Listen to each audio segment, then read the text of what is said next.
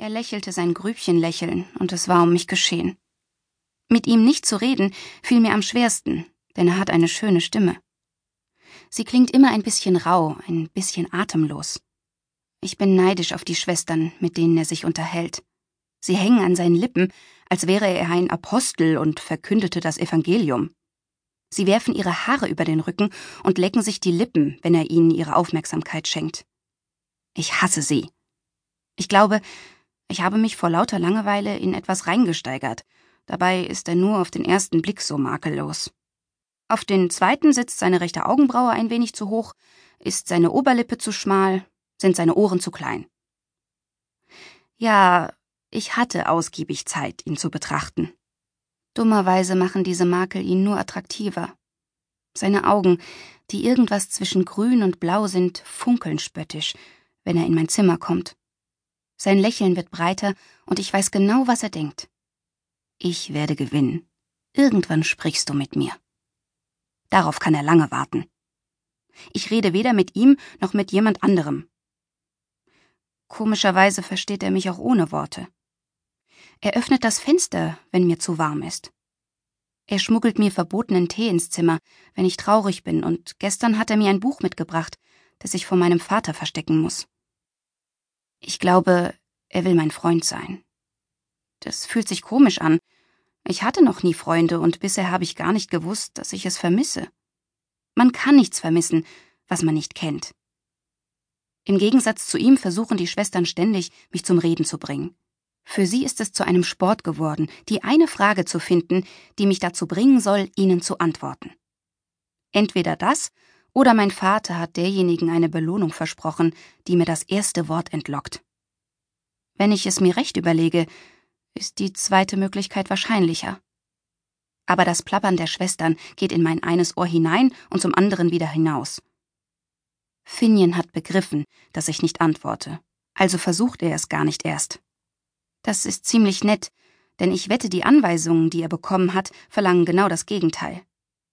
Ich würde ihn gern fragen, was er hier macht, denn offensichtlich ist er kein Pfleger, und für einen Arzt ist er zu jung.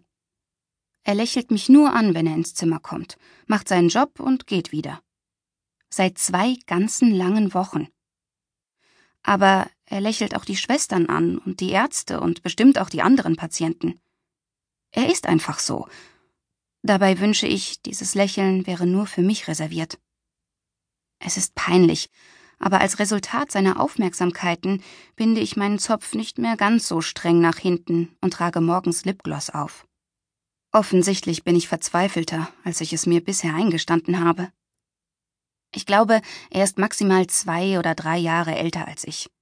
Bestimmt hat er es nicht nötig, von einem neunzehnjährigen Mädchen angehimmelt zu werden, und schon gar nicht, von einem, von dem er denken muss, sie wäre nicht ganz richtig im Kopf. Deshalb bin ich schließlich hier in diesem Bett, in dieser Klinik. Leider kann ich ihm nicht sagen, dass mit mir alles in Ordnung ist, und vermutlich behaupten das sowieso sämtliche Patienten. Er strahlt ein Selbstbewusstsein aus, um das ich ihn beneide. Er wäre nie in diese Situation gekommen, in die ich mich selbst hineinmanövriert habe. Undenkbar, er hätte irgendwas in seinem Leben nicht im Griff. Er weiß genau, was er will, und bestimmt schafft es kein Mensch, ihn von seinem Weg abzubringen. Ich bin mehr der Typ schwankendes Rohr. Ein Rohr, das es allen recht machen und niemanden verletzen will. Bis vor kurzem war das jedenfalls so.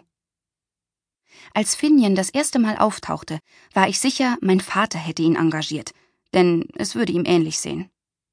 Er möchte seinen makellosen Ruf nicht aufs Spiel setzen.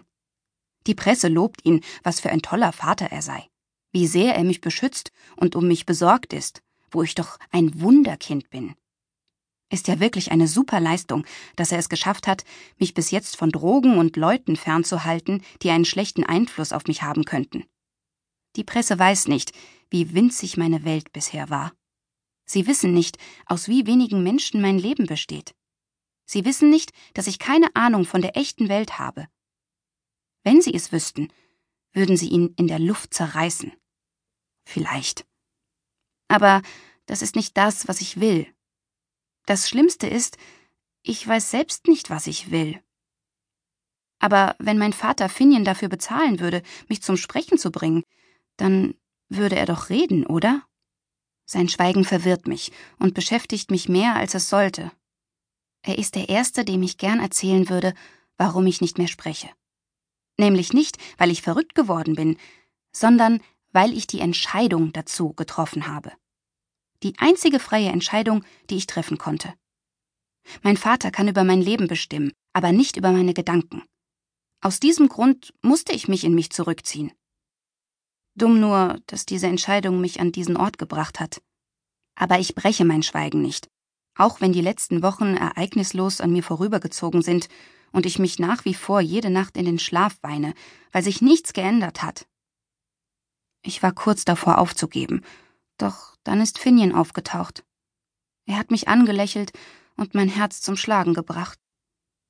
Ohne dass er es weiß, hat er mir die Kraft verliehen, weiterzumachen.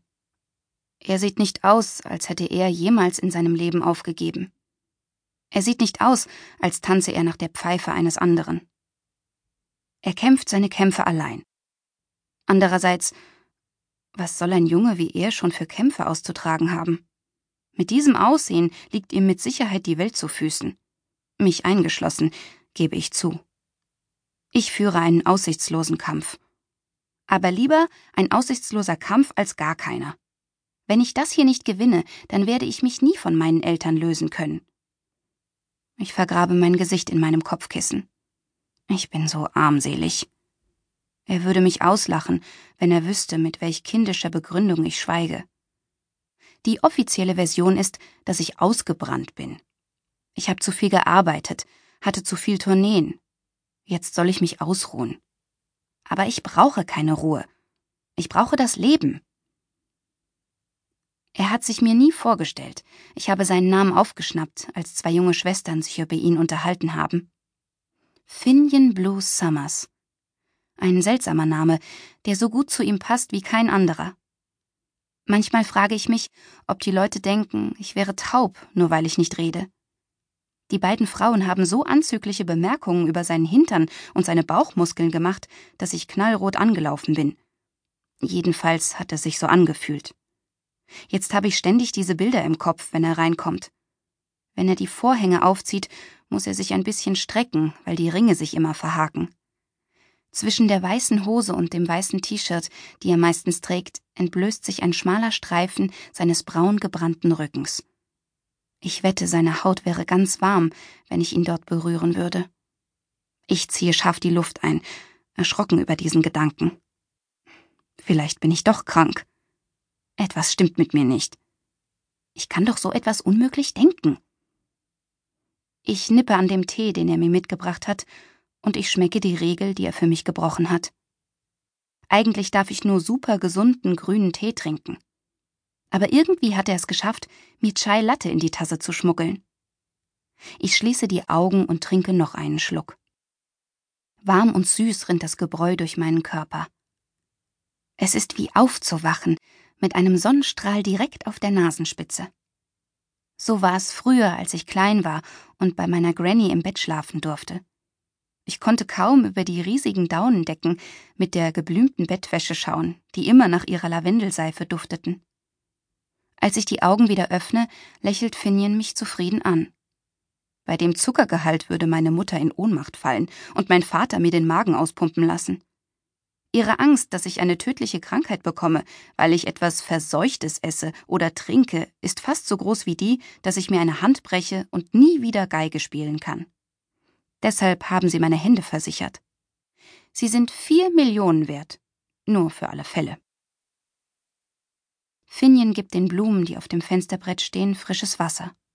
Sie tun mir leid, weil sie in einer Vase eingesperrt sind und in zwei Tagen verblüht sein werden. Aber ich kann ihn nicht bitten, sie mit rauszunehmen. Er sieht mich ein letztes Mal an, vergräbt die Hände in den Taschen seiner Hose und verlässt den Raum. Ein langer und ereignisloser Tag liegt vor mir. Die ganze Zeit werde ich hoffen, dass er nochmal nach mir schaut. Vielleicht bringt er mir heute die Tabletten, die ich zur Entspannung schlucken soll, und nicht Dr. Luther oder eine der Schwestern. Tatsächlich bin ich einerseits so entspannt wie noch nie in meinem Leben und andererseits furchtbar kribbelig. Warum kann ich nicht mal rausgehen und joggen, mich mal wieder richtig auspowern?